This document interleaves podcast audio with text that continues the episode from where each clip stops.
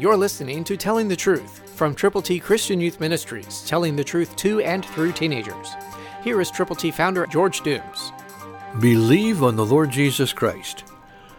For it is the God who commanded light to shine out of darkness, who has shone in our hearts to give the light of the knowledge of the glory of God in the face of Jesus Christ.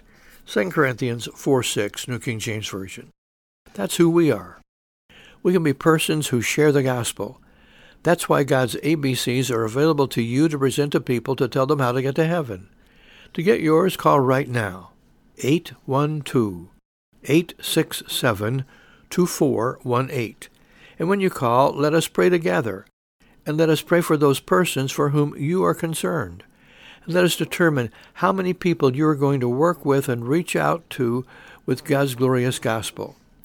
So to get your ABCs to give to people who need Jesus, call right now.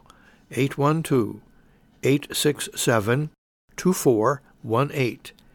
And as we pray together, and as we labor together, let's understand God is not really wanting anybody to perish.